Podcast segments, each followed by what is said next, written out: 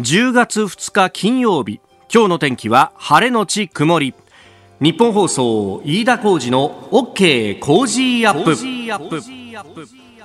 おはようございます。ニッポン放送アナウンサーの飯田浩司です。おはようございます。ニッポン放送アナウンサーの新行市佳です。日本放送飯田浩二の OK コージーアップ。この後8時まで生放送です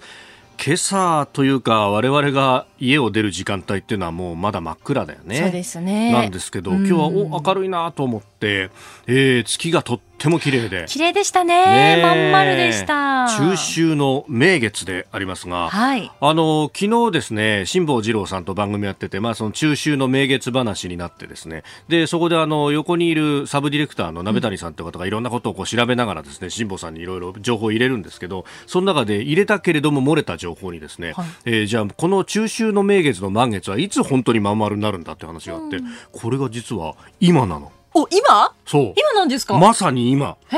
の6時にちょうどこう一番まん丸になるんだと。だからあの、まだ西の空ね、えー、明けかかってはいますけれども、まだ残っていればですね、その月というものがまん丸の月というのが大きく見えるかもしれません。今、一生懸命スタジオの外の窓に見に行ったね。スタジオの窓からは見えなかったです、ね、見えないよな、うん、周りビルだらけだからな、ここはね。はい、ダメでしたね。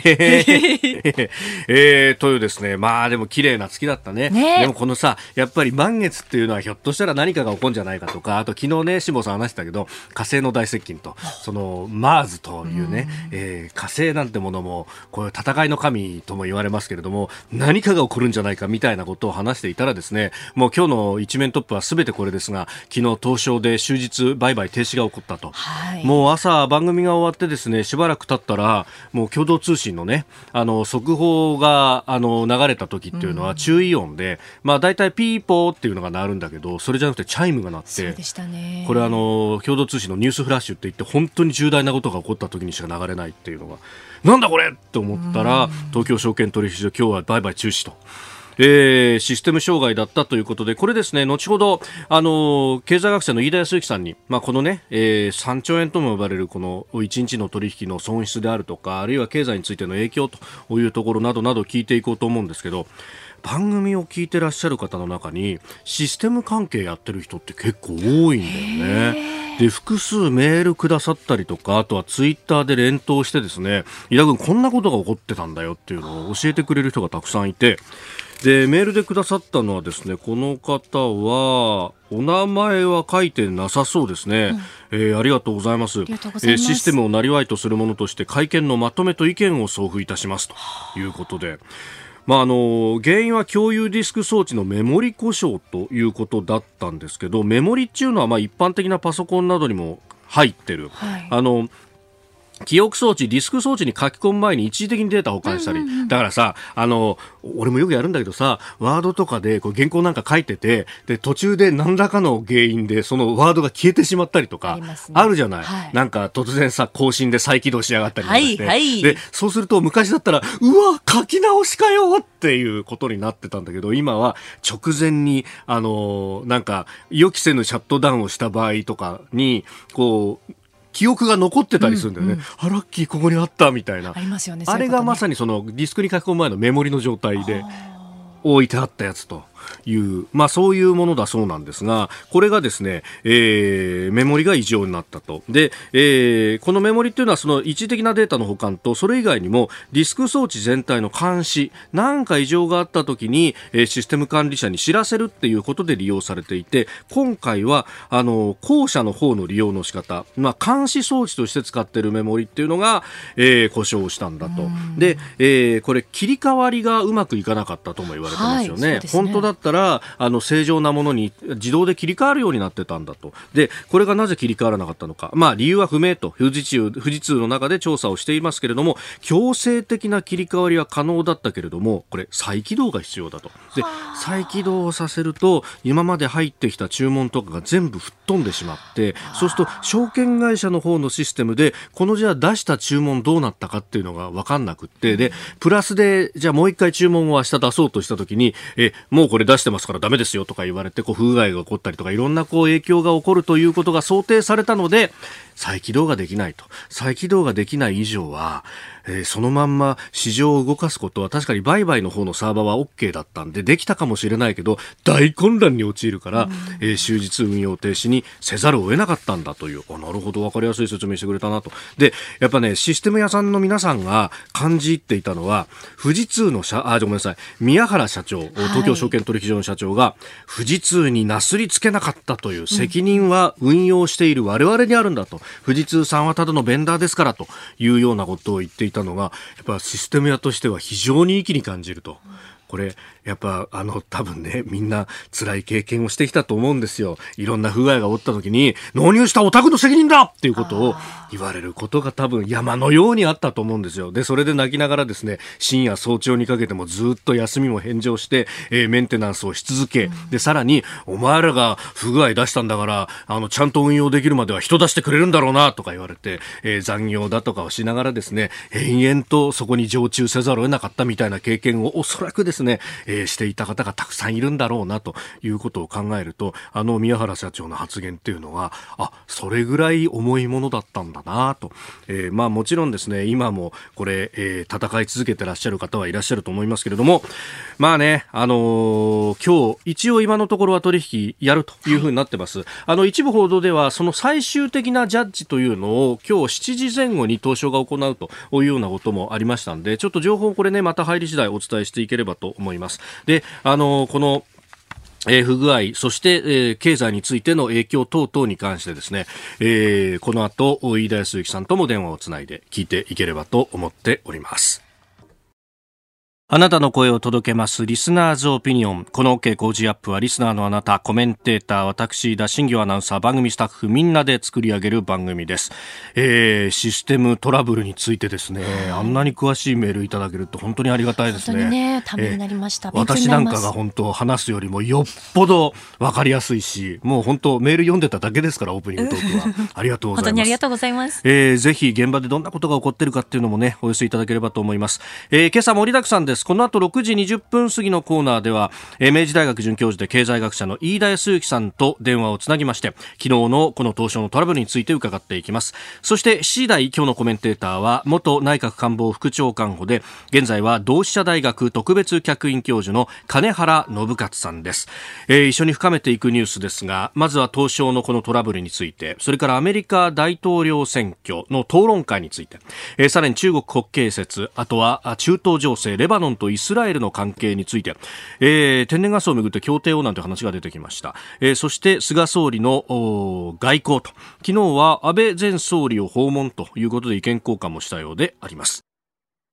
今朝も種の滝から種地からフラワーマグネット手作りキット3種セットを3人の方にプレゼントします。ポッドキャスト YouTube でお聞きのあなたにもプレゼントが当たるチャンスです。番組のホームページのプレゼント応募フォームから住所やお名前、電話番号を登録してご応募ください。さあ、ここが気になるのコーナーです。えー、東京証券取引所ね、えー、昨日株価など相場情報を配信するシステムに障害が生じたとして、すべての銘柄の売買を終日停止いたしました。えー、今朝は、あの東京新聞を除く5紙すべて一面トップというところであります、えー、今日はですねあの今のところ通常通り午前9時から取引を行う予定だということなんですが、えー、このシステム障害の影響についてこの時間は経済学者で明治大学准教授飯田康之さんと電話をつないでお話を伺ってまいります。飯田さんおはようございます。おはようございます。よろしくお願いします。お願いしますこれ10月1日下期が始まるタイミングって、はい。そういうのって影響するもんなんですかね？はい、えー、とですね、ええ。多くの、てか少なからぬファンドがですね、はい、例えば半期ごとに、ええ。えー、まあ、特に、まあ、多くのもの、月ごとにポートフォリオの組み替えというのを行うんですね。はい、えー、例えばあの投資信託、皆さんからお金を預かってさまざまなところに分配して運用するというのは、えー、そういった、まあ、システムの場合、月の初め、まあ、月の終わりのこともありますけれども、はい、そういったところで、えー、システムをあのどういう株を買って、どういう株を売るのかっていう内訳を見直す。と、うん。でえー、そういう、まあ、取引が多い中でシステムが1日停止したと。はい。で中でも10月1日ですと、半期のスタートなので、はい。この組み替えを半期ごとにやってるうタイプの投資信託も重なっちゃうわけですよね。うーん。ですから、一番取引の需要が多い日にはい相場が閉じたということで、ええかなりいろいろなところが慌てたという状況なんですけれども、はあ。ってことは、これ、事前の注文っていうのが結構いっぱいあったわけですか？そうですね。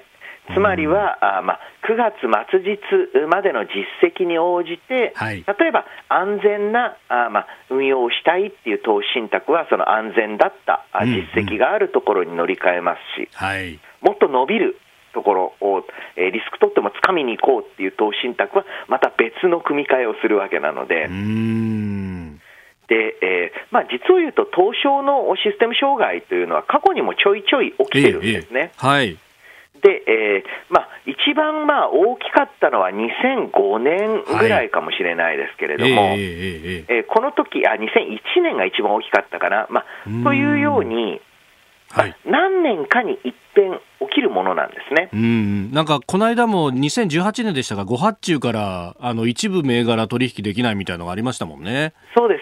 うん。大体まあ3、4年に一遍はあるものなんですけれども、うんえー現在のシステム、2012年に現在のシステムになってからでは、はい一番大きい、今、システム障害だったということになると思います。うんで、これ今回、東京だけじゃなくて、札幌、名古屋、福岡もダウンしていて、ところが、はい大阪だけは生きてましたよね、先物の取引。そうなんですどういうことなんですか？えこれあの、お現在、まあ、アローヘッドおというはいシステムを使ってるんですけれども、これ、富士通のシステムですね。ええーこれ、札幌、名古屋、福岡も同じシステムに乗っかってるので、えーやはりですね、えー東証が止まると、おこのお3取引所もお閉じてしまうことになるんですけれども、はい。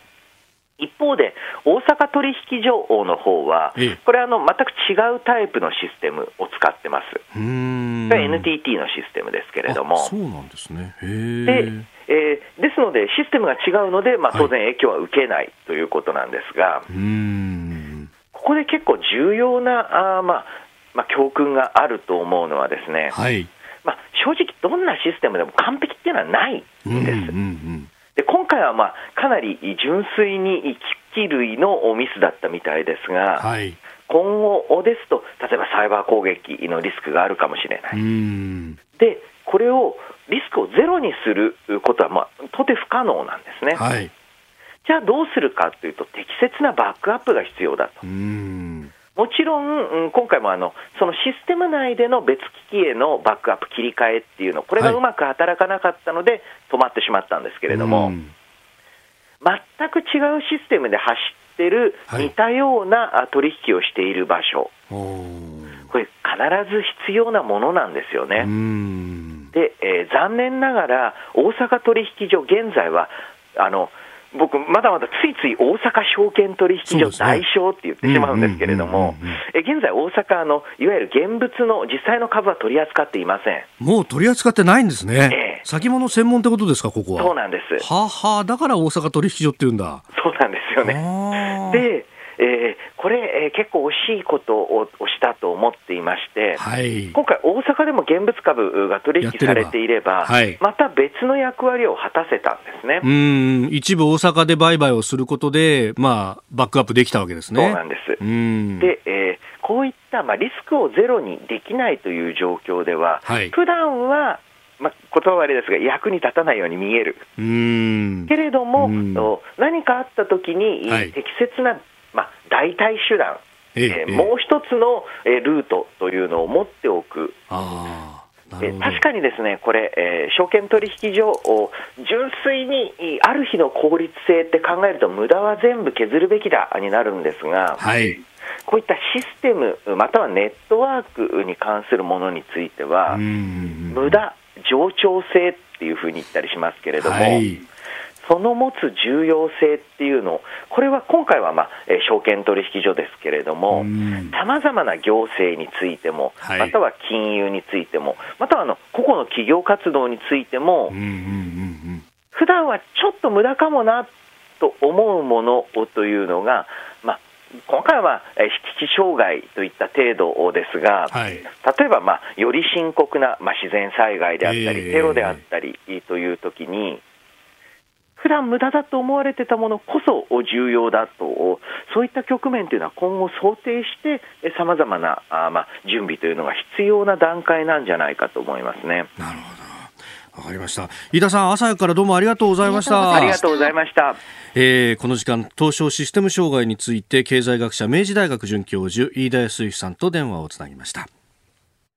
6時33分です。ここが気になるプラス。昨日10月1日、まあ日本でもね、様々な、まあ、税制であるとかね、ビールの値段とか、変わるものがいっぱいありましたけど、またその記念日として、えー、中国では国慶節、まあ建国記念日があったということで、まあこれを含めて8連休ぐらいになるということですね、中国国内では、あの、旅行が、まあ真っ盛りだと。で、なんかね、インタビューしてる様がテレビなんかで流れてきますけれども、いや中国の国国内はコロナ心配ないから安心して旅行できますよ、みたいな発言があって、何言ってんだお前らと。全世界にばらまいたのは誰だったか覚えてねえのかというふうな、あの、密かに憤りを覚えたりなんかしながらだったんですが、まあ、あの、それだけじゃなくってですね、もう、あの、中国の、まあ、中へのこの弾圧、圧力に対して必死になって抵抗しているというのは、まあ、ウイグルもそうだし、チベットもそうだし、そして香港もと、昨日香港でもデモが起こりましたけれども、80人を超える人が拘束されたというような報道もありました。で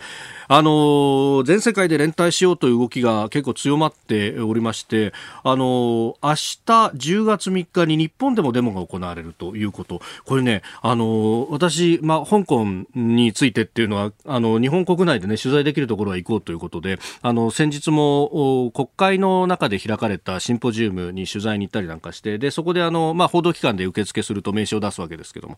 でそそれで今あのどういうことをこれからやりますっていうのが、まあ、プレスリリースの形で来たりなんかするんですが、え今度10月3日にこうデモをやりますと。で、これ、あのー、3カ所でですね、え新宿中央公園と東池袋中央公園、それから、え日比谷公園で、えー、デモをやって、で、その後、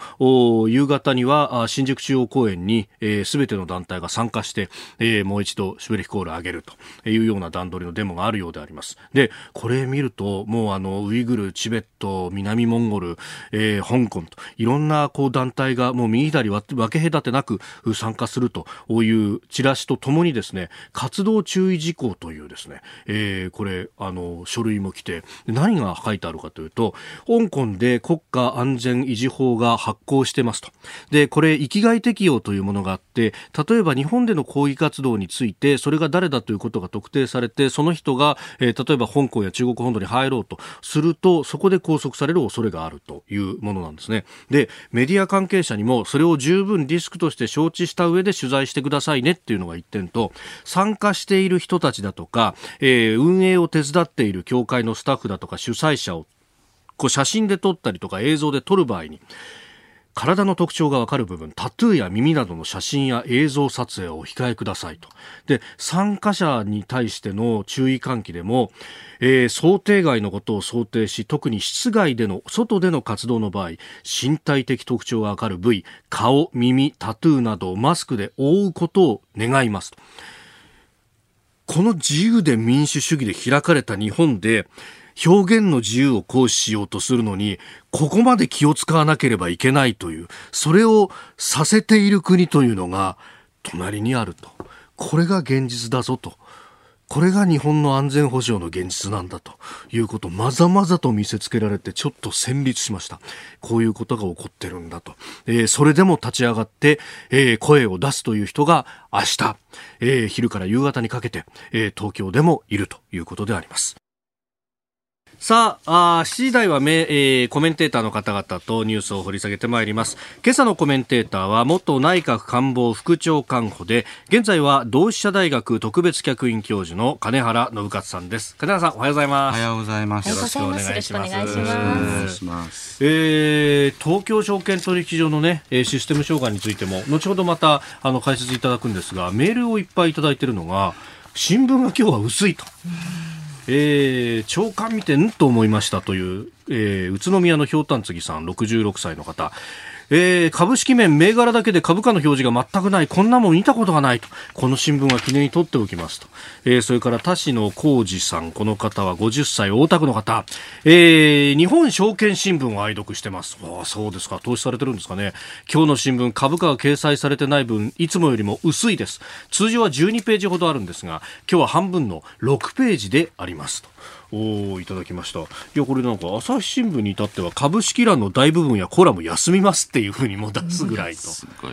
ね確かに今日の新聞手触り薄いなっていう感じがちょっとありましたもんね、えー、後ほど解説をいただこうと思っております、えーまあ、金原さんには今日また外交の話が結構いろいろとこうニュースも入ってまして。で、えー、金原さんあの新潮新書から、えー、歴史の教訓失敗の本質と国家戦略という本、えー、が出ております、まあ、で大学でもこのね、えー、世界史も教えてらっしゃる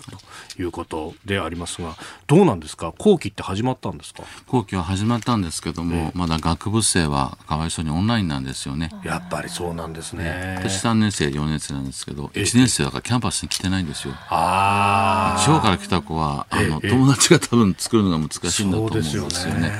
早く元に戻してあげたいですね。また、そう、実はあの、私、身内に同志社大学出身のがいまして、はい、そう、キャンパス行ったことあるんですけど、綺麗でいいキャンパスですよね。あの、京都の真ん中に御所の、ね、真横ですからね。真横ですもんね。はい、いやあそこ、ねなかなか行けないってなるとかわいそうですよね、ねそうですね。新島城さん作ったあの赤レンガの建物がいっぱい残ってて、えー、いいとこなんですけど、大学院生は入れるんですけど、まあ、学部生が入れないんですよね。かわいそうに。まだ影響が続いてるんですね。はい、えー、今日も解説一つよろしくお願いいたします。ここで、ポッドキャスト YouTube でお聞きのあなたにお知らせです。ラジオの日本放送飯田浩司の OK 工事アップではお聞きのあなたからのニュースや番組についてのご意見お待ちしております。ぜひメールやツイッターでお寄せください。番組で紹介いたします。どうぞよろしくお願いします。個人事業主の皆さん毎月のキャッシュフローにお困りじゃないですか？セゾンプラチナビジネスアメックスカードなら最長56日の支払い猶予で余裕を持ったキャッシュフロー。さまざまな支払いを一元管理して業務を効率化。さあビジネスを後押しする一枚をセゾンプラチナビジネスアメックスカード。最初のニュースこちらです。東京証券取引所の宮原社長終日停止を謝罪。本日私どもの売買システムの障害によりまして終日売買を停止することになり多くの市場参加者の皆様、また投資家の皆様方に多大なご迷惑をおかけいたしましたことを深くお詫び申し上げます。誠に申し訳ございませんでした。えー、昨日の会見の模様をまずはお聞きいただきました、えー、東京証券取引所の宮原社長は昨日すべての株式の売買を終日停止したことについて、えー、お聞きの通り深くお詫びすると謝罪をしております、えー、東証がシステム障害で取引を終日停止するのは初めてで世界的にも異例のこと、えー、原因はシステムを運用するハードウェアの故障で機器を交換し今日は通常通り取引を再開する予定としております。えー、先ほどホームページ上でも今日の取引について通常通り実施をするということを改めて、お知らせがありました。昨日お知らせした通りだということであります。皆さんこのニュースびっくりしましたね。国際金融都市を目指して、はい、ロンドンニューヨークみたいになろうとしている最中で、まあ、デジタル化の最中なので、えー、ちょっとこれは恥ずかしいですよね、えー、ちょっと頑張らない。でもあのサイバーじゃなくてよかったですね。あやっぱこれよかった。いやサイバーの可能性は私初めそれを思ったんですけど。いやサイバーテロすわっと思いましたね。本当に一瞬そう思ったんですけど今のところ違うって言ってるんですが、はい、あのでも日本ってですねあのいろんな大事なあのネットワークが独立していることになってるんですね、ええあの飛行機とか新幹線とか全部、はい、本当に独立するものがないんですよ。アップデートがあるし、はい、メンテがあるし、え従業員の人は近づけちゃうからあの USB を差し込めるし、はい、でもうあのサイバーテロの人とか全員みんなそれを狙うんですよね。だから独立してると言って安心してるわけにはいかないんです。確かにあのかつてそのイランのあれは遠心分離機の話あ誰か USB 差し込んだと思うんですよ、えー、そうだったという話ありますよね、えー、悪いことしようと思う人はいろんなことをするので、えー、であの金融中枢とかが一発でやられちゃうんですよね。だから電気も落ちるし、発電所とか全部落ちて、はい、昔のテロリストとか、昔のあの戦争をする兵隊さんたちは、現場に行かなくちゃいけないんですよ。だからつけなくちゃいけないので、そうするとかなり守れるんですけど、サイバー空間ってですね、はい、距離感が全くないんですよね。クリック一つで平壌でもニューヨークでもどこでも行ける世界なので、はい、そうするとあの、ちょっとガードをすごく固くしないといけなくてですね、えー、であのやられるといきなり発電所がポンと電気が止まるとか、こういう東証のコンピューターがパタッと落ちるとか、はい、最悪あの自衛隊の基地がパタッと止まるとか、病院が全部止まっちゃうとか、はい、でこれがあのサイバー時代のテロの怖いところで、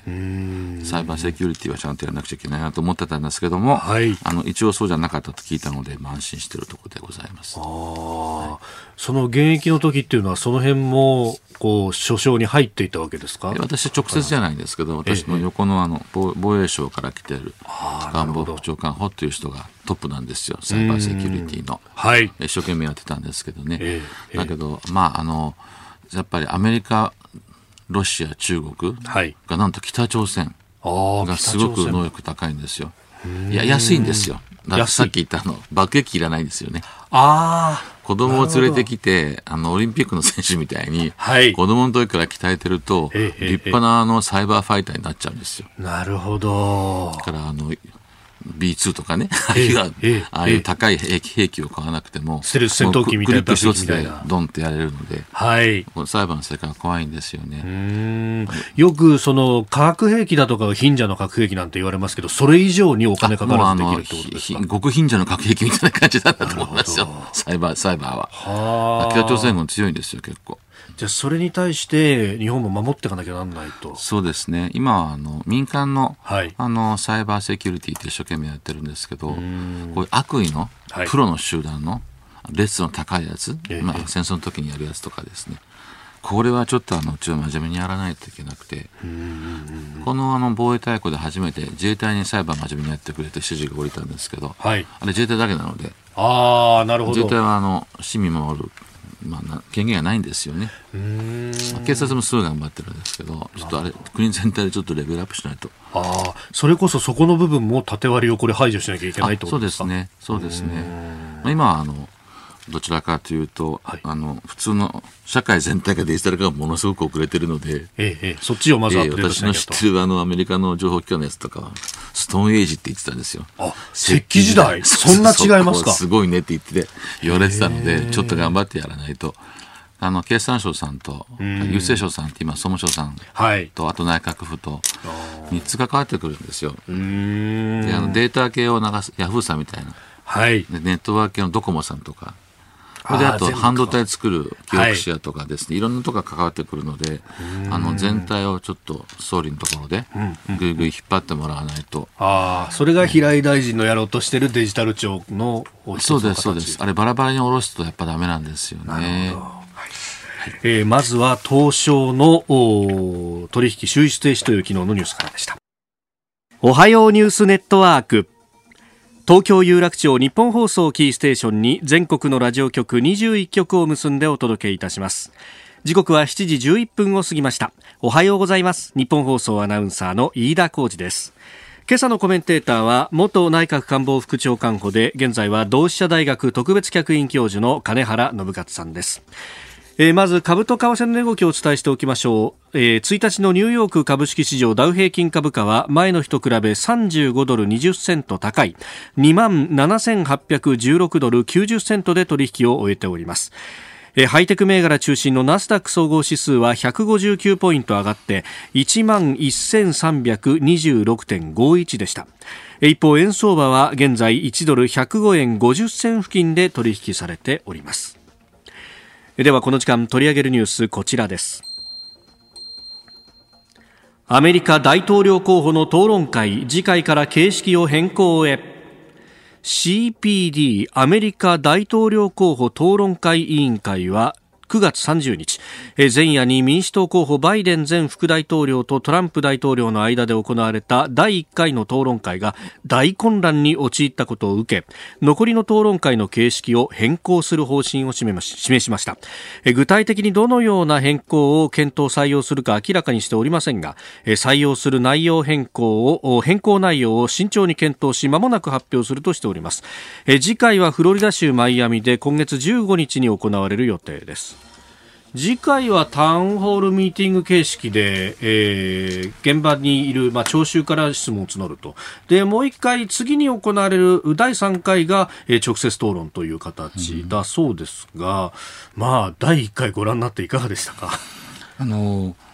なんていうかトランプさんはですね自分の岩盤シーソーにガンガンアピールをして、はい、別にあのバイデンさんと何か掛け合おうと思ってないんですよね。なるほど。そもそも。トランプさんってあのプロレスラーでいうとの反則自由みたいなところがあって、え場外乱闘すぐ持ち込んだりとかですね相手が喋ってる時にすぐ何言ってんだバカ野郎みたいな感じでガンガン入ってくるので。なんかあの派手なヒール対地味なベビーフェイスみたいなそうなんですよ。あ全くその通りでですね、えー、であのあのバイデンさんはどちらかと取りまとめ型でこうみんなみんなで一緒にみたいなおといい優しいお父さん型の人でこう引っ張っていこうとするんですよね、はい、だからマイノリティのあのアフリカ系のアメリカ人の人とかも好きなんですバイデンさんが。ただあのあの形でぶつけられるとですね、はい、やっぱりあの人のいいお父さん対プロレスラーみたいになっちゃうのでちょっとあの迫力がですね。なるほど。あの見見てる人が見てると、はい、バイデンさんよく頑張ったじゃないかという感じになるんですけど、えー、ちょっとだバイデンさんもやり返さないといけないので、そうするとあの片木のお父さんがガンガン突然怒り始めたら見えちゃうんだと思うんですよね。なるほど。ちょっとあれはよくないっていうふうになってるんだと思いますよ。中身のある議論してくれっていうことなので、はい、ちょっとちょっとやり方を変えようと。ええ、ただあのトランプさんってあの経済がですね、いいとこ取りで、民主党の関税上げるやつをやって保護主義で走って、かつ中ではどんと減税やったので、経済が良かったんですよ。で経済が良かったら負ける選挙ってないんですよね。今コロナでどんと来ちゃったので、作戦がものすごく狂ってしまって、これに BLM であのブラック・ライブ・マターズが入ってきちゃって、支持層が割とあの白人の人たちが多いのので、ちょっと苦しいんですよね。余計突っかかるんですよ。はい、焦りもあったああると思いますよ、今、だいぶちょっと詰めましたけど、10ポイント空いてたですよね、まあ、今も6か7まで来てますけど、えーえー、今、必死でやってるんだと思いますね、でみんなが一番心配しているのはね、郵便投票の開票に難癖をつけて、ぐちゃぐちゃにもつれるんじゃないかっていうのをみんなすごく心配してるんですよ、えー、11月の3日ですけど、うん。今回はコロナの影響もあるんで、結構郵便投票が推奨されているというか、採用する州が多いですね。でトランプさんは岩盤支持層が選挙場に行ってくれ選挙しに行ってくれるので、はい、彼、岩盤支持層以外の人たちは行かない方がいいわけですよね。中間層とか行かない方がいいわけですよ。はい、そうすると郵便、郵便投票なんてやめたらいいんじゃないのって多分トランプさんの本音なんだと思うんですけどね。そうか、そういう人たちにとっては投票しやすくなっちゃうから。えそうですね。だからどっちでもいいやと思ってる人たちっていうのは、ふわっと最近民主党の方がそろそろトランプ疲れって出てるのででその人たちが投票行くと負けちゃうかもしれないので、はい、岩盤支持層だけをまず投票所に生かしてでそれ以外の人はおとなしくしてばっていう感じででこれがですね、かえってまた反発を呼んでてですね、郵便投票問題というのは最近結構よく議論されてるんですよね。あその票の不正があったんじゃないかとか数え直しがあって、そういえばずいぶん前ですが、もう20年ぐらい前ですか、あの、ブッシュジュニアとアルゴアさんが争った時にそういうことになりましたけど、ね、あれ裁判沙汰になりましたよね。ただゴアさんってやっぱりスパッと男らしく引いたんですよね。国のためだと言って。トランプさん逆になるんじゃないかと思ってみんな心配してるんですよ。負けてないぞみたいな。でその時にこれ裁判沙汰になると最高裁の。ええ。そそこで聞くんですよ。なのであの判事の指名はトランプさんにとっては、はい、いざ揉めた時の、最高裁に行った時の、えあの最後の砦だという感じに使われるんじゃないかとまた言われてるんですよね。うんあのバレットさんの。そうですね。まあ、そうすると、あと1か月ぐらいで投票日ですけど、その前に指名指名して、で、あの、多数で固めて、はい、あの結構数が均衡してると、共和党系の保守派の人でも、あの、穏健な人は違う判断することがあるんですよね。今、今、あの、一人差かな？今度これ二人差にとって変えてしまうので、はい、そうですよね。5対4だったのが6対3にこのままいくとなると。あそうですね。だからそこであの、うん、最後の取りでは最高裁ということにしておきたいと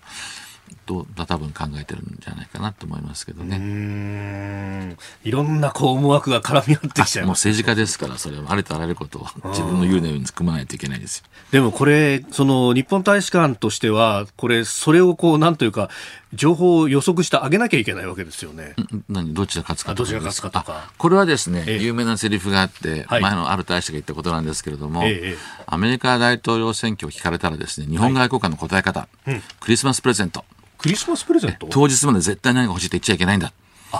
で当日に開けたらですね、はい、これが欲しかったんですって言うんだと。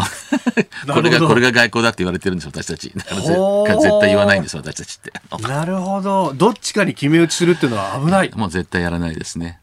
通った方に「いやよかったですね」ってこれがもうあのあ。普通の外交官のいやもうあなたが代表になった半年前からそうだと思ってたんですよ。処世術というかですね。なるほど。人を不愉快にしてないのは外交の基本ですから。ああそのやっぱヘッジがあったからあのトランプさんが受かった時も 真っ先にトランプタワーで行くみたいな。そうですね。あれは総理ご自身があのやっぱ誰が大統領でもやっぱアメリカが一番大事なので私たち NATO も EU もありませんからね。同盟しかないんで、はい、あれはあの英断だったと思いますよ。異例なことだみたいな報道されてましたよね、あの時ね。あの共和党系の有名な人たちがみんなトランプには使えないんだっていう署名を書いてばらまいてたんですよね。そうでしたね。本当、放末候補だったので、最初は。えー、で、あの、結構すごく、まあ、トランプさん、ものすごく悔しかったんだと思いますよ。なんか安倍総理が行かれて、本当に喜んだんですよね。はい、うんまあ、すっごい負けず嫌いでちょっと性格がきついんですけど、だけどやっぱり人間ですからね、悔しい思いもするし、で誰が助けてくれよという時にちょうど安倍さん安倍先生安倍総理が行かれたので心臓だけはもう絶対の友達だってなっちゃったんですよ。ああなるほど。苦しい時にまず手を差し伸べたやつはと。にかく親友だと。だって不動産屋のおじさんですからね。突然ホワイトハウスに入ったわけですよ。はい、何の準備もしてないしあなんかイバンカとかなんか泣いたとか言われてるんですよ。父さんどうするのみたいな。あ、もうそう泣いたっていうのは嬉しくて泣いたんじゃなくて、どうしていいか分からなくて泣いた。で、そこにあの、まあね、日本国の世界第三の経済大国ですからね、はい、突然トランプタワーに来て、はい、で、これから一緒にやりましょうねって言われたので、いや、これがだからあのあれなんですよ。安倍トランプ黄金時代の。一番初めに打ち込んだ大きな杭なんですよね。ドーンと入っちゃったんですよ。うんそれがそのトランプさんの心臓にもドーンと入ったと。でも心臓だけは絶対に裏切らない友達だってなっちゃったんですよ。はあ。菅さんそれを引き継いでいくそうですね。うん。あのじゃあ、あんまり印象は悪くはないわけですね、菅さんあ日本全体の印象は悪くないんですよ、だから。なるほど。あとヨーロッパで今、めちゃくちゃにボロボロですからね、今もあの、うん、ドイツとかメルケルさんとか、はい、マクロンさんとか、はい、前のメイさんとか、ボリス・ジョンソン結構うまくやってるんですけど、あのヨーロッパ人苦手なんですよ、あのちょっとプロレスラータイプのこの。やっぱアメリカと欧州の微妙な、こう、微妙じゃないですよ。微妙じゃないんです、ね、ボロボロ。へやっぱりヨーロッパ人からすると、アメリカなんて田舎でとか思ってる節があったりする。もうずっと思ってますけど。やっぱそういうのあるんですね。体力差がもう横綱対関脇ぐらいになっちゃってるので、だからアメリカはまあ気を使わなくちゃいけないんですけど、えー、だけどちょっとあまり乱暴だよねと思ってるので、みんな言うんですよ。どうして安倍総理はそんなうまくいってるの？じゃあ、ボリス・ジョンソンさんはそれをちょっと見習ってるようなところなですか？ボリス・ジョンソンはイギリスもと同じでアメリカないと生きていけない国なので、必死してうまく回してるんだと思いますけど。なるほど。難しい方ですからね、トランプさんは。なるほど。えー、そしてもう一つ用意していたニュースは中国国慶節スタート香港では抗議デモというところで、まあ、中国は外へ傍聴内へ弾圧ずっと続いてますねこれそうですね、うん、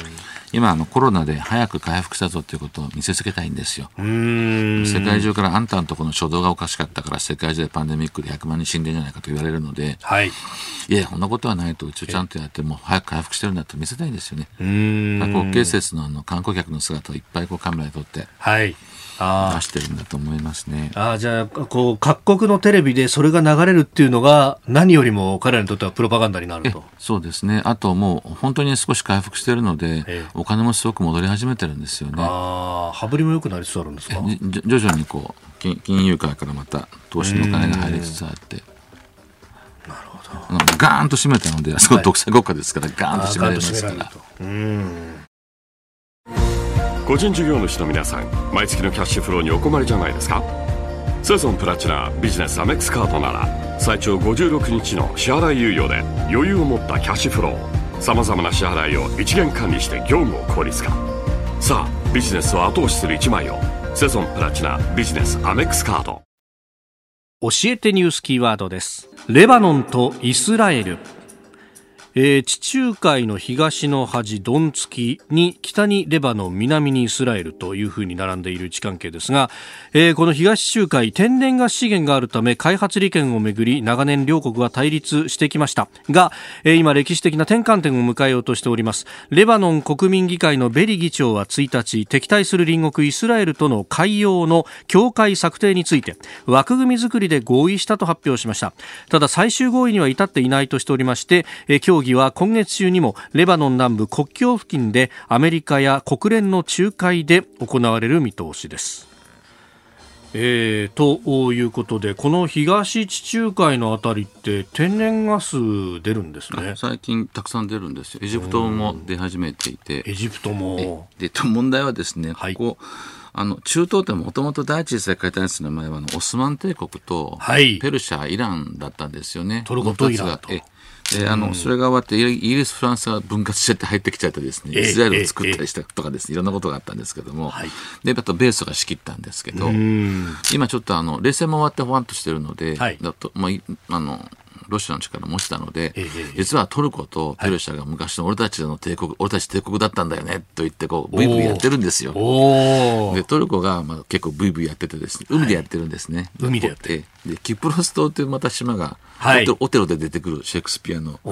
の島がトルコのかなりトルコの方に寄ってるんですけどなるほど。あの下があのキプロスといって、まあ、ギリシャの仲のいい独立国なんですが、上半分を、まあ、トルコが抑えてるんですよ。はい、海峡確定海峡の境界確定が乱れるんですね。あそれでブイブイもトルコが自分で掘り始めてるので、はい、みんな何してるんだというと、トルコがずいっとこう軍艦大戦するので、うん、何なんだっていう話になってなってるので。じゃあ、このレバノンとイスラエルもトルコに対してだと共通の利害があるだろうってことですか？早くあの海の仕切っちゃいたいと。ガタガタしてるのやめようというのが一つあると思うんですね。なるほど。もう一個ですね、はい、トランプ外交の、えこれ結構あのよくやってると思うんですけども、アメリカってあのイスラエルがまあ可愛いわけですよ、はい、であの人たちだから自分たちキリスト教ですから、ね、特に共和党系はあの福音主義者の票が来るので可愛いわけですよ。はい。でこれまでずっとエジプトとジョルダンを抑えてきて、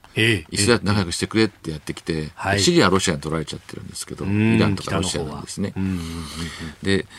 この間 UAE というアラブ首長国連邦っていうのをひっくり返したんですよ。はい。で、イスラエルとくっつけたので、えー、でバハレーンがついてきて、はい、これはみんなびっくりしたんですよね。アラブのドンの人たちですから、はい、どちらかというとあの、ワハビズムきつい方のアラブの人たちなので、ムスリムがですね、イスラエルとこ、まあ、国交正常化っていうとこれは大得点なんです。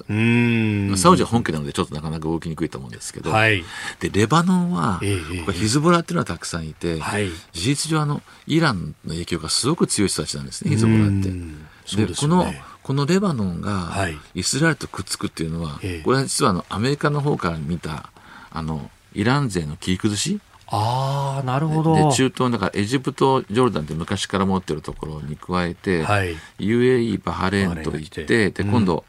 あのイラン側の方にいるんでしょと言われたレバノンの、まあ、ヒズボラの人たちがいるにもかかわらず、レバノンをずいっとイスラエルに引っ張ったんですよね。なので、これはちょっとあのアメリカの方から見ると、はい、えまた得点みたいな感じなんだと思いますよ。これなるほどポンペさんすごく喜んでますよね。でそれはなぜかというと、まあ、アメリカが頑張ってるというよりもイランが怖いんですよ、最近。なるほど、イランとトルコはそこでブイブイやり始めると周りの国はみんな怖がるんですよ。いろんな動きが出るんですそうするとアラブの国々がその対イランや対トルコってところでもう喧嘩してる場合じゃねえだろうっていうふうになってそうですね。でそこでイスラエルと仲良くしてももうしょうがないじゃないかみたいなのが出るんですよ。そうするとアメリカがいただきって感じになっちゃうんですよね。なるほどね。そういうこうだからそうするとでも宗教とかそういうのっていうよりはもう各国が国益とか実利で結んでいくって形になるわけですか？あそこはあのトトルコ、ペルシャ、アラブ族とか、はい、シーア、スンニとか、えー、クリスチャン、えー、あの、ユダヤとイスラムとかいうよりはですね、一言で言うと、敵の敵は味方。もうこれだけですね。これだけ。戦国時代みたい全く同じですよ。だからあの徳川と武田が突然結んだとか言って、まあ、あるよねってこういう感じなんですよ。あそういう感じなんですね。そうですね。なんかやっぱ宗教が入り口だから非常にとっつきづらいって日本人は思っちゃうけど、実は結構そこはクリア、ね、室町時代と思ってる方がいいですよ。室町時代。あ、群雄割拠の時代なわけだ。ね、あの感じ。敵の敵は味方なので、誰かが強くなると周りがくっつくんですよ。今、イランとトルコが昔のことを思い出してブブやり始めているので、はい、焦ったアラブがちょっといろいろ動いてるんだと思いますね。で、かわいそうなのがパレスチナなんですよ。うんちょっとパレスチナが沈んじゃうんですよね。だから、イスラエルとアラブの一番の紛争の問題がパレスチナなので。はい、なるほど。はい続いてここだけニューススクープアップですこの時間最後のニュースをスクープアップ菅総理が安倍前総理を訪問。菅総理は昨日衆院議員会館にある安倍前総理の事務所を訪れ安倍氏とおよそ10分間会談をしました。菅総理は各国首脳との一連の電話会談の結果を報告し今月中旬にベトナムとインドネシアを訪問することを計画していると伝えたということです。あの菅さん、ぶら下がりの中でいろんな人に心臓はどうしてる心臓は元気かと聞かれたんですって報告しましたと答えていたようですがそれだけ大きな存在だったですね総理は ASEAN とかも何十回もあるているので、ええ、今回何十回、二十何回目ですねとか、そんな感じで始まるんですよね。ああ。もう町内会みたいな感じになっちゃってたんですよ。ASEAN、ASEAN とかね。トランプさんなんかも本当お友達付き合いみたいな感じでしたし、8年やっておられると、大会と一緒で、はい、あの首脳も長くいるほど偉いんですよ。やっぱりそういう、ね、4回生、5回生、6回生みたいな。はあ。安倍総理ほど8回生になっちゃうと、はい、メルケルがいませんから。そうですよね。メルケルさんが10回生とか11回生だったから。えー、そうするともうみんなあの先輩っていう感じになっちゃうんですよね。ああ、お疲れ様ですって感じてくる。いや、ご苦労さんみたいな。あ自然とそうなるんですそうですよ。それは長くやってる方がやっぱ強いんですよね。偉いんですよ。やっぱそういう世界なんですね。そういう世界です。はあ。で、まあ、菅さん、今回、まあ、今月中旬ですが、ベトナム、インドネシアを訪問するということで、これがその第二次安倍政権の発足直後の動きと同じだっていうふうに指摘する向きがありますそうですね。あの、安倍外交とよく考えられた外交で、なんていうか、時々、安倍総理とか中曽根総理とか、はい、自分のフィーリングで外交できる人っているんですよ、外政家っていう人たちで、政治感覚がうまくて、バランス取れる人たちなんですね。まあ、中国はすいきなり中国がうちの3倍の大きさになったんですよ、ジャックと豆の木って言ってるんですけど、はい、突然、バカでかくなってしまったので、そうするとあのアメリカ、ヨーロッパ、G7 みたいな、このい。つものお友達、先進国最近これにあの豪州とインドっていう、クワッドってやつですね、日米豪印、これ安倍政権なんですけど、あと ASEAN なんですよ、やっぱり。ASEAN はインドネシアが3億。あ人口3億人あと数千万でミャンマータイ、ベトナム、フィリピンなんですよ。ああ、その辺が同じぐらいの規模で。この辺が同じぐらいの規模で、あとこれにマレーシアの半分。あと、ウルトラ頭がいいシンガポールと、こういう、はい、あとまあ人口は少ないますけど、そうすると、あの、この辺ばっとこう、環境を良くしていくって大事で、一番でかいのはインドネシアですから。はい、あと、まあ、四四大、四四大国ですね。並んでる国々。まあ、ちょっと全部回れなかったら、じゃあベトナムって、まあ、近い、近いですからね。フィリピン、ベトナム、フィリピン、ベトナム、タイ、ミャンマーの順番でこう、西へ行きますから。でベトナムは大国なので、あとベトナムはですね、はい、日本のあの今、技術留学生のトップなんですよ、中国人が多い。なるほど。受け入れてる国の、はい、留学生ももうすぐ中国を抜くんですよ。あ、そうなんですね。中国嫌いなのであんまり中国行かないですよね。で、大乗仏教でお釈迦様、お釈迦様観音様の装置ですから、はい、日本に来ると安心するんだと思うんですよね。日本大好き。あの国は社会主義だけど、その宗教を全く全部否定したわけじゃないわけですもんね。あ、お寺いっぱいありますよ。観音様ですね、あそこは。キャノンがね、は早く言ったら、キャノンって観音って意味ですから、はい。英語じゃないので、あの、名前がいいんですよ、向こうで。あの、受けがいいわけですか？観音様の会社だ。はあ、うん、そういう下地のこの文化的なつながりみたいなものも。そうですね。あと、ASEAN 全体の留学生の9割はだからベトナム人なんですよ。そうなんですね。圧倒的にベトナムは日本が好き。へえ。日本に送り込んできてるわけなんですね。そうですね。はあ。中国行くとちょっといじめられるので、あんまり中国行かないんですよね。なるほど。でも一方で中国とも戦争し、アメリカとも戦争したっていうものすごい国ですよね。あの国はですね、真の始皇帝の時に中国に併合されて、一回あの女の子二人、反乱、漢に対して反乱を起こすんですけど、うん、殲滅されてですね、はい、あ8世紀ぐらいかな、独立してからね、一回負けてないんですよ。誰にも負けてない。原稿も押し返した。フランスにも勝った。アメリカにも勝った。絶対負けないっていうのはやっぱり彼のプライドなんですよね。結構ね、すごい人たちなんですよ。なるほど。300万人死んでるんですよ、ベトナム戦争って。日本も太平洋戦争300万ですから。そうか、でも私は負けましたから勝ったんですよね、10年やって。あの根性はね、すごいんですよ、やっぱり。なるほど。やっぱその辺、ASEAN の中でも、こう、一目置かれる。筋金入りですね。なるほど。で、中国に対してっていうのも。中国に対してはやっぱり、ベトナム戦争が終わって、やっとアメリカをしかしたときに、はい、米中国交正常化があって、中国をかと指すんですよ。そうですよね。中越戦争というのがありまで、5万人殺しちゃうんですよね。はい。でもね、5万人殺し返したんこの人たち。で、押し返したんですよ。うんこれはもういや根性入った国ですからあの大国になりますよあ大国に今後、はい、あの日本と同じ儒教仏教の国はベトナムだけなんですよ ASEAN でなるほど、はい、あとはムスリムか少女仏教かそうですね。ヒンズーキリスト教になっちゃうんですよね。うん。やっぱそういうこう宗教、文化のバックボーンというのも大きいわけですね。日本、朝鮮、モンゴル、ベトナムとか、うん、この辺が中国圏なんですよね。ああ。ものすごくお勉強大好きで負けず嫌いですごく頑張る。うん。北東アジア系の国なんですよ。アセアに入ってますけど。なるほど。地理的には東南アジアだけれども、気質的にだけなあのベトナムって大越ですからね。大越という、ね、大きい個数なので、はいうん、あの越中越後のあの越ですから。うん。あ、すみません、南越ですね。南越なので。南越国。うん、ええ、越の越なんです。越後ですよ。越後。あ、で地道に努力をするというような。あのハノイって河内って書くんですよ、漢字で。あ、そうなんですか？やれはないですか？ら。ああ、そっかそっかそっかそっか。あの、漢字語圏、フランスが漢字消しちゃったんですけど。うんうんうん。もともと漢字語圏ですもんね。独さん、徳が徳ですからね。ああ。元さんって元旦の元だから。ああ、そっかそっか同じ人たちなんですよ。ホーチミンのホーさんもあれ、中国名ありますもんね。あれ、漢字書けませんけど。えー、だけどそ、そうなんですよ。あの人たちが、だから、実は北東アジア系の方々なんですよね。あの文明的には。すごい日本好きなんですよ。なるほど。そのまあ ASEAN 外交、東南アジアっていうところも含めて、アジアに関しては、その自由で開かれたインド太平洋というこうスローガンがあると思います。であ、あの、アメリカやヨーロッパに対してなんですけど、ここでその最近結構キーワードとして出てくるのが、あの、アングロサクソン系の、この、機密情報保持の仕組みの、ファイブアイズに入らないかって、なんか、ジョンソンさんも誘ってるみたいなニュースが出てきましたけど、これどうなんですか、まあ一番端っこはニュージーランドなので、私たちも別に入ってはいけなくはないと思うんですが、もともとあの日本とかナチとやるときに、暗号解読の協力なんですよね。あ、もともと通信系の、えだから別に007じゃないんですよ。なんかこれね、ファイバーズっていうと、スパイの連合に入るのかみたいなね。そこはうちはあんまり得意じゃないんですけど、そそれは違うんです。それ違うんですね。どちらかというと、暗号とかやっぱ天才がいないと解けないので、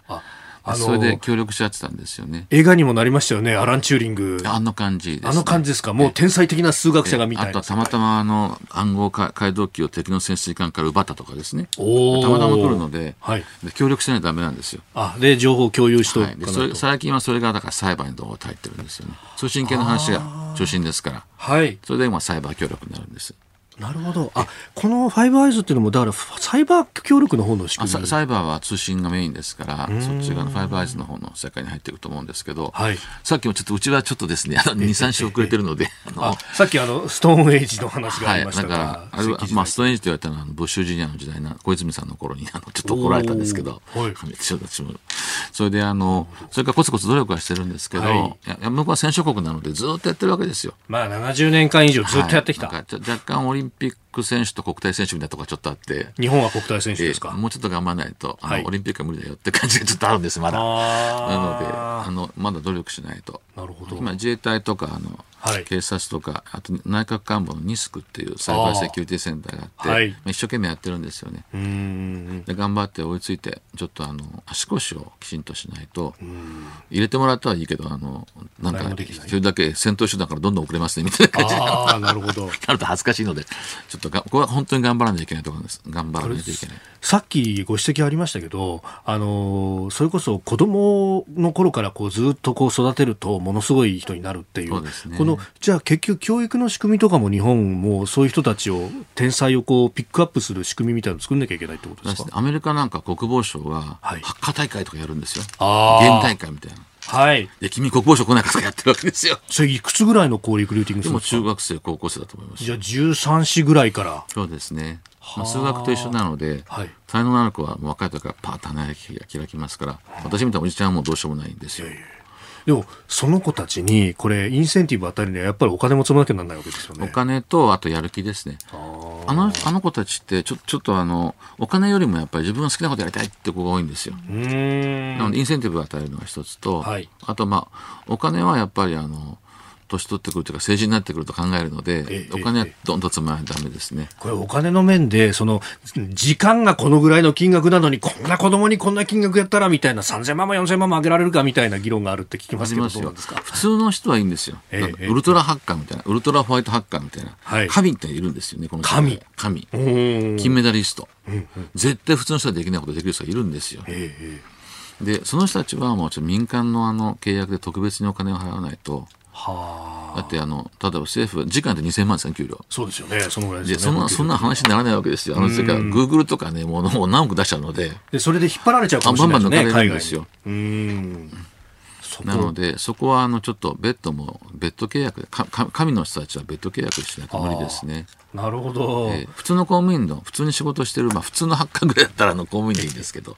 うん、ウルトラハッカー世界中でもう引き抜かれていく世界が、マーケットがあるんですよ。あそういうこう対抗する仕組みみたいなものっていうのは、これからですか？日本は。まだ、今、第一歩みたいな感じだと思いますね。デジタル庁もそこもやんなきゃいけないデジタル庁は民間なんですけどね、この間の防衛大綱で3年前かな。なるほど、初めてあの、自衛隊に真面目にやれっていうのは指示が出たんですよ。うん。でも自衛隊だけじゃなくってこう省庁横断で日本国としてやらなきゃいけない。えあのまず民間の方は民間の方でまずデジタル化してないのでデジタル化しないとサイバーアタックさえしてもらえない世界があるので。なるほど。でそこをデジタル化しちゃうとサイバーアタックにすごく脆弱になりますからそこはあの犯罪者ハッカー対策の世界にあるので総務省とか。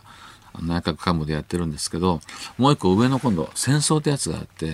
これは全然違う強度でまだドンと入ってくるのではい、でここまでやらなくちゃいけないんですよ。ああ、もうレベルに応じてちゃんと対応してなきゃいけない、はい、戦争の怖いのは自衛隊だけ守ってもダメなんです。はい、ああ。だって敵はクリック一つで発電所でもどこでもやるの、原発でも何でもやれちゃうから。さっきおっしゃった。高いレまあ、自衛隊に頑張ってもらうのはいいんですけど、うん、自衛隊だけじゃなくてみんなが守れないとダメなんですよね。国全体が守れないと。これ結構ね、先は道は長いんですよ。なるほど。えー、菅外交の話から、まあ、サイバーセキュリティについてもお話しいただきました。今日もポッドキャスト YouTube でお聞きいただきまして本当にありがとうございましたこの飯田浩二の OK コージーアップは東京有楽町のニッポン放送で月曜日から金曜日まで朝6時から8時で生放送でお送りしています生放送を聞き逃したあなた。ぜひラジコのタイムフリーサービスでニュースやスポーツエンタメなどの情報をぜひチェックしてください。ポッドキャスト YouTube には盛り込んでいない情報もぜひチェックしてみてくださいね。6時台の教えて早起きドクターでは毎週お医者さんをお迎えして今知っておきたい健康に関する話題をお届けしています。女優の黒木瞳さんが毎週さまざまなゲストと対談する黒木瞳の朝ナビ。7時台は女優の肌道子さんによるラジオエッセイ「肌道子のいってらっしゃい」などニュース以外のコンテンツもご用意しています。さらにこの番組では公式ツイッターでも最新情報を配信中。スタジオで撮影した写真などもアップしています。さらにもう一つ飯田浩二アナウンサーが「夕刊富士」で毎週火曜日に飯田浩二の「そこまで言うか」を連載中です。こちらもぜひチェックしてください。